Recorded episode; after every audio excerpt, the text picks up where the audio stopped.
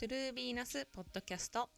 こんにちは。自己理解コーチングを通して世間の価値観にとらわれるよりももっと自分を解放して自分にしかない唯一無二の魅力を開花させる人を増やすサポートをしている魅力開花コーチのエミリーです。私は2022年まで都内メーカーで5年間営業していました。仕事と家の往復でやりたいことを見つけたいけど何をしたらいいのかわからない。自分に物足りなさを感じて自分迷子状態でした。20代後半になった時に忙しい毎日の中で学生の頃からの夢を諦めかけて将来に不安を感じながら心からワクワクすることで後悔しない人生を生きたいなそんな風に感じていました。そこからコーチングを通してアラサーで脱サラして起業心から熱中したいことを見つけて世間の価値観にとらわれるよりも自分をもっと解放して自分にしかできないことで人生を熱中する人を増やしたいそんな気持ちからこのポッドキャストでは聞いてくれてる人が毎日がもっとワクワクして自分らしく生きることの楽しさややりたいことに踏み出すきっかけになるヒントを発信していきたいと思います。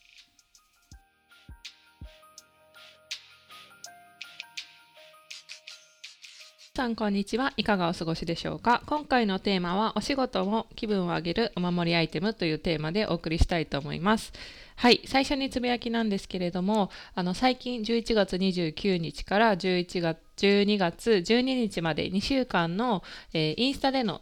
インスタでのグループチャットを使ったあのジャーナリングチャレンジというものをやっていました。で、あの12 14日間ですね、2週間の14日間毎日、あの、グループメンバーの皆さんと一緒にジャーナリングをしてたんですけど、それが、あの、コンプリートしました。2週間ですね。参加してくださった方、もし聞いてくださっていたら、本当にありがとうございます。そして、あの、どんなことをしていたのかというと、えー、2023年の振り返りをしたりとか、あの、この忙しい時期って、えっと、結構こう振り返りできてることとかって見逃しがちになっちゃったりするのでその中で自分ができてることを振り返ったりとか自分に対して感謝を伝えたりとかあとは周りの人にね今年どんなことを感謝したいかっていうことを振り返ったりあのその日の感情をあの見つめたりっていうことをやっていました。はい、であの2週間終わってみてあの参加前そのメンバーの皆さんからはあの、すごいね、今年の振り返りやりたいとか、あと日々ちょっと忙しすぎて余裕がないので自分と向き合う時間にしたいっていうのをね、すごい意気込みとしていただいてて、終わってからは、あの、すごいね、こう、ワクワクした気持ちで過ごせたっていうことだったり、なんか毎日こう振り返りすることによって自分ができてることを見つめられたとか、あとはね、こう、その自分をちゃんとこう認めることができた。できてない日も認めることができたっていう感想とかをもらえたりして、すごいこう、嬉しかったなって思いました。で、私自身も毎日こう、グループの皆さんと一緒に、あの、ジャーナリングをすることによって、一人でやるよりもなんか朝起きるのがすごい楽しかったりとか、あ、今日はこういうこと話そうかなとか、あとはなんかメンバーの方のアウトプットを見て、あ、そうだ、そうだった、こういうことがあった、みたいなことをね、すごい思い出すきっかけになったりして、なんかすごいいろんな気づきがあった2週間でやってよかったなっていうふうに思いました。今後、今後もですね、あの、実は去年もインスタのチャレンジってやってたんですけど、あの、去年は私の公式 LINE とインスタの、えっ、ー、と、ストーリーズを使ってあの、毎日2週間やっていて、同じ時期に。で、今年はちょっとグループでやりたいなと思って、グループのチャットを使ってやってたんですけど、今後もですね、ちょっと定期的に、あの、インスタのインスタを使ったりとか、何か使ってジャーナリングっていうのをやっていきたいなと思うので、もし興味のある方がいたら、あの、これからのね、企画楽しみにしててほしいなっていうふうに思います。はい。で、今日のテーマなんですけど、今日のテーマは、あの、お仕事も気分を上げるお守りアイテムの紹介をしたいと思います。はい。で、なんでこれを話そうかと思ったのかっていう理由なんですけど、私、あの、会社員で仕事をしてた時って、結構こう、なんだろう、こうね、自分らしくいられないかもみたいな風に思った時が、やっぱり、あの、結構あったんですよね。なんでかっていうと、それはなんかもう決められた服装っていうものがあったり、えっ、ー、と、あとはなんかこう、お化粧とか髪色とかもある程度こう制限があったりとかして、なんかこう、人のためにこれを選んでるみたいな感覚があったっていうのが大きいかもしれないです。だから、なんかこう自分に立ち戻る瞬間っていうのが、そのアイテムによって、えっ、ー、と、なんかそういう感覚を得られたっていうのがあったので今日はちょっとそういうものを紹介したりとかそういうお話をしたいなっていうふうに思いました。であのそのね自分らしくいられないなって思った時の話ちょっとちょろっとしたんですけどどういうことなのかっていうと私その5年間会社員で営業してたんですけどその営業外勤営業だったので毎日スーツを着なきゃいけなかったんですよ。ね、私の中のモヤモヤって何なのかっていうとその営業じゃない同期の女の子とかは可愛いねオフィスカジュアルな服を着たりとかあとはそのスカートもその別に動きやすい服装みたいなのを考えなくてもよかった。その事務所で仕事してるあの子たち子たちっていうかなんか言い方おかしいかもしれないけどなんか営業はそれにそれと比べて営業はそのスーツを着なきゃいけないっていうのがあってあの毎日スーツを着るんですよ。だからあの5日間仕事するうちに毎日スーツ着て別になんかこうそこで何か自分らしさを出すって言ったらブラウスで出すとかあとはなんだろう靴もでも限られてくるというかヒールがある靴ででもそのスーツに合うような靴を選ばなきゃいけないみたいなことがあってなんかこうちょっとあの何て言うのかななんかもう少し自分も選択の幅があったらいいのになとかなんかもっとそこで自分がなんか着させられてる感みたいなものじゃなくてちゃんとこれを自分で選んだんだっていう感覚が欲しいなみたいななんかその時はそういうふうに思ってなかったんだけどそういうところでなんかちょっとねやらされてる感みたいなものも自分の中で多分ちょっと無意識に生まれちゃってたっていうのもありますね。でなんかある時それが変わったタイミングがあってそれがあのそのお守りアイテムって自分で今勝手に名前つけたんですけどそのお守りアイテムの存在によって私なんかその服装が変わっただけじゃなくてえっと、気分が変わったっていうのがあってなんかこれって結構すごく大切な要素だよなと思ったんですよ。内側からの変化もすごく大事なんだけど外側から何か物からパワーを借りるっていうのもすごくあるでそれってその物からパワーを借りるってあの自分が選んだっていうその納得感があったりとか自分がこれであの私これでお仕事頑張るぞっていう決意になっていたりとかそのそれを着ることによって自分があのパワーをもらえるっていうこともあったのであのそういうねアイテムを紹介したいなっていうふうに思いました、はい、でそれは2つあるんですけど何なのかっていうとあのオーダーメイドスーツとあの靴なんですよ。そう。これはなんか営業特有って思われちゃうかもしれないんですけどその理由とかもちょっと説明させてもらいますね。で私その営業でなんかこうモヤモヤしてるというかなんかこう新人新人で教わってる期間みたいな時はその既製品のスーツを着てたんですよね。あのスーツブランドそのこういろんなところにさお店があるスーツブランド青木とか青山とかそういうこうスーツブランドのスーツを買って着てたんだけどあの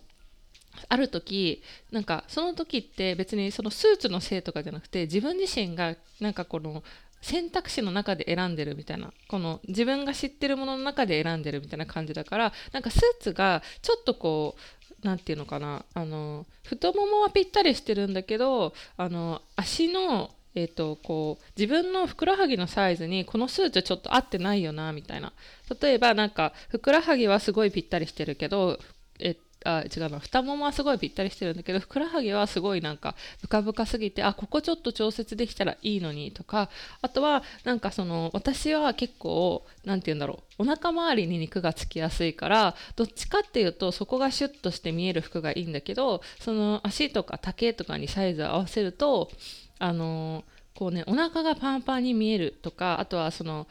縫い目によって裁断の方法によって断裁？断裁の方法によってなんかこうちょっとその立体感が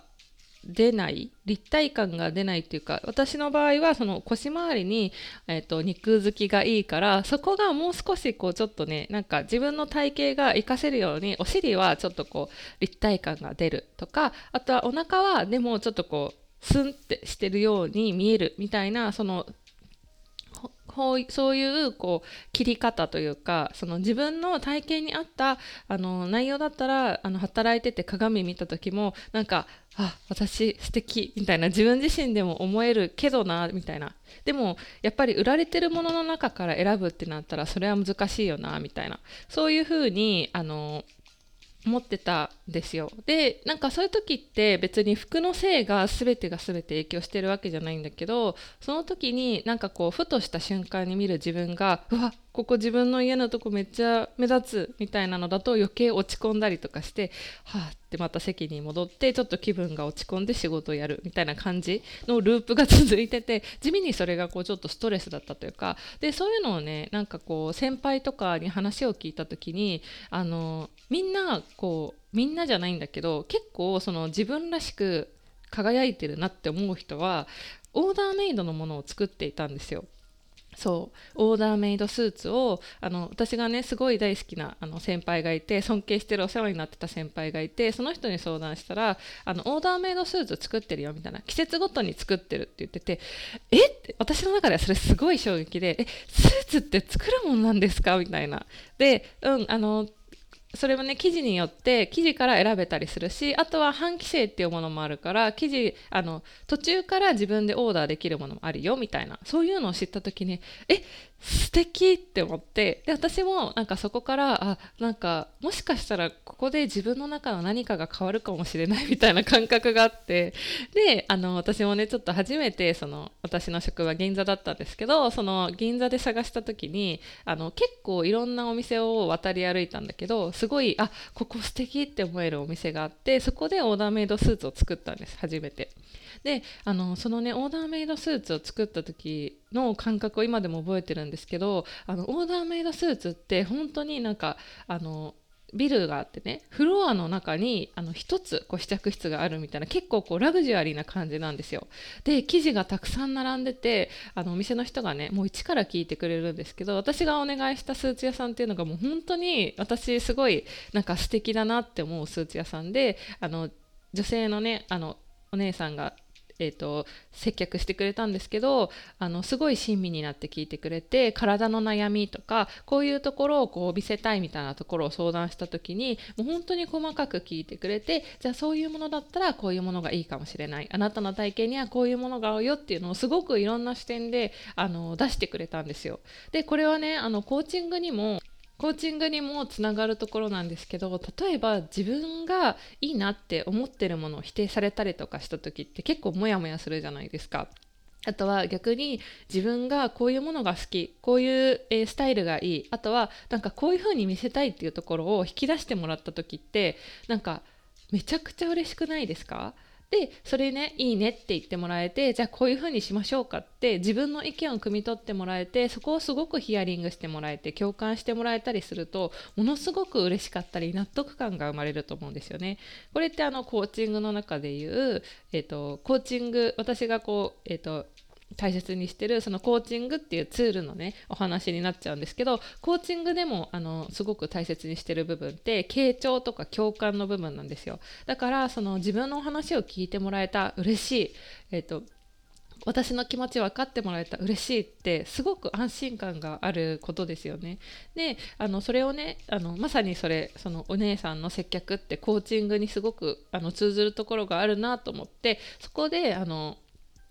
スーツを作ったんですでそれでねあの私が選んだスーツっていうのは2着作ったんですけどあのイタリア製の生地で作ったスーツとイギリス製の生地で作ったスーツであの私、えっと、自分の肌色的になんかその時すごく気づいたのが茶色が似合うっていうことに気づいたんですよ。であとはあのこうベーシックなねカラーも作りたいなと思ってあの紺色深い紺のスーツも作ったんですけどそのイタリア製のものは、えっと茶色だったんですよね。で茶色のスーツって結構珍しいというかあんまりこう会社の中でも着てる人がいなくてでもすごくシックででなんか着た時にエレガント感が生まれるみたいなすごいね自分の肌の色にもすごいぴったりあってであのなおかつ他の人とも被らない。で自分だけのスーツ。でそのオーダーメイドスーツって刺繍を入れたりして自分の名前をジャケットの中に入れたりすることができるのでその自分だけの特別感っていうものが生まれたりあとはね私がさっき話した体型のことこととかもすごくね自分がこのここが好きここを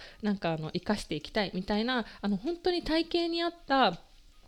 えーと、サイズ感であの一からこう作ってくれるので、えーと、本当にもうミリ単位で見てくれるんですよ。であのちょっとね鏡で見てあここちょっとあの思ったのと違うのでここもう少し詰めてほしいみたいなのも足のそのふくらはぎのところからとかあとは、えーと、太もものここからとか腰のここからみたいなところもね全部見てくれてそのえーとはい、何て言うんだろう。その既製品だと絶対にできないあのフィッティングをしてくれるんですよね。でそれであのお願いしたんですよ。であの正直価格はすごく高くてあの私にとってはその会社員になって営業になるってなった時に一番なんか高い自己投資だったんですねであの値段はすごい割引が効いたんだけどあの2着で14万円っていう価格でなんかそのその時の私にとっては14万円ってすごく高い金額であの高い金額じゃないですか。でもなんか全然後悔がなかった。なんかその払うことに対してはすごく怖かったんだけどなんかこれで自分の中でなんか自分に対してすごく自信ができたというか自分で一から選んで決断した選択でスーツを作ってそれで自分でお金を払ってでそれってなんかこう自己投資ってすごい素敵なことなんだなって私その時気づいたんですよ。で先輩たちはこういうことをやって自分に自信をつけていたのかもしれないみたいな。なんかもちろんその日々のスーツだけじゃなくてお仕事っていうあの頑張りっていうのもあのもちろんあるありますよ。だけどなんかその自分に対してこういうあのお金を払うでそこで仕事を頑張っていくっていうそのなんだろう循環するものが生まれたっていうのがすごく大きくてなんか私の中でそのスーツってすごいこうお守りアイテムだったんですよね。でその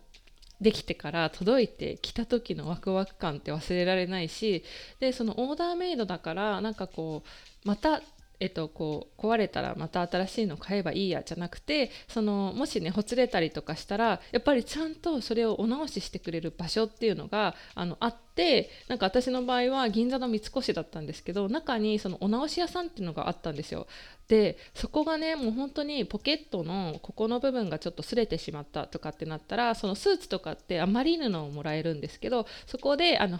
それをねこうもう全然あの目立たないように穴が開いた部分にこう後ろからあのお直ししてくれたりとかあとはちょっとねあの破れた部分を丈をちょっとだけ詰めてあのまた新しくあの穴がないっていう状態で着れるみたいなそういうこうねあの長く愛していくみたいな過程をスーツとともに歩んだから私それそのスーツをね着てから本当にこうなんか自分に対して自信が湧いたっていう経験がありました。そう。だからなんか何が言いたかったっていうとお守りアイテムを持つことが大事っていうよりかはなんかこう一からね自分で納得してあの自分がこれを着させられてるとかじゃなくてあのこのお仕事を頑張るために私は自分にこの動詞をするっていう自分自身に対して信じる力だったりとかそれをねなんかこうちゃんと納得した買い物をしたぞって思えるその決断だったりあとはなんかそういうふうになんか自分のためになんか一歩行動するっていう行動っていうのはものすごいこう自分の中でなんかお仕事をやる上で気持ちの変化っていうのがめちゃくちゃありました。だからそのスーツを買った後オーダーメイドスーツを買った後の変化って何だったのかっていうとやっぱりこうなんかオーダーメイドスーツ着てるとねあの分かる人からは分かるるんですよ。あそれ自分で作ったんだね。とかあとはそれすごくいい生地だね。って。やっぱりオーダーメイドスーツを作ってる人たちから見るとなんかその分かる？分かってもらえる？それもなんかそのちゃんとそういう人なんだよ。って。自分は自分で決断してオーダーメイドを作ってる人っていう風にその周りからの見られ方も変わるしでちゃんとしたスーツを着てる人って。別にその既製品がちゃんとしてないスーツっていう意味じゃなくてそういう風にこうなんか人からの見られ方も変わったりそこでねさらに自分の自信になったりっていう変化がありました。そう。だからもしこう今なんかこうお仕事をしてて自分にいまいち自信が持てないなとかあとはちょっとこうモヤモヤしてる感覚がある。そんな人がいたらあのお守りアイテムっていうものをあの自分自身でね探しに行くあとは見つけに行く。あとはもうすでにあるものの中から自分であのそういうふうに決断していくっていうそういうこうステップを踏んでみてもいいのかもしれないってあの私のね経験を通してちょっと思ったのでシェアしたいなと思いました。はい最後まで聞いていただきありがとうございました。次のエピソードでお会いしましょう。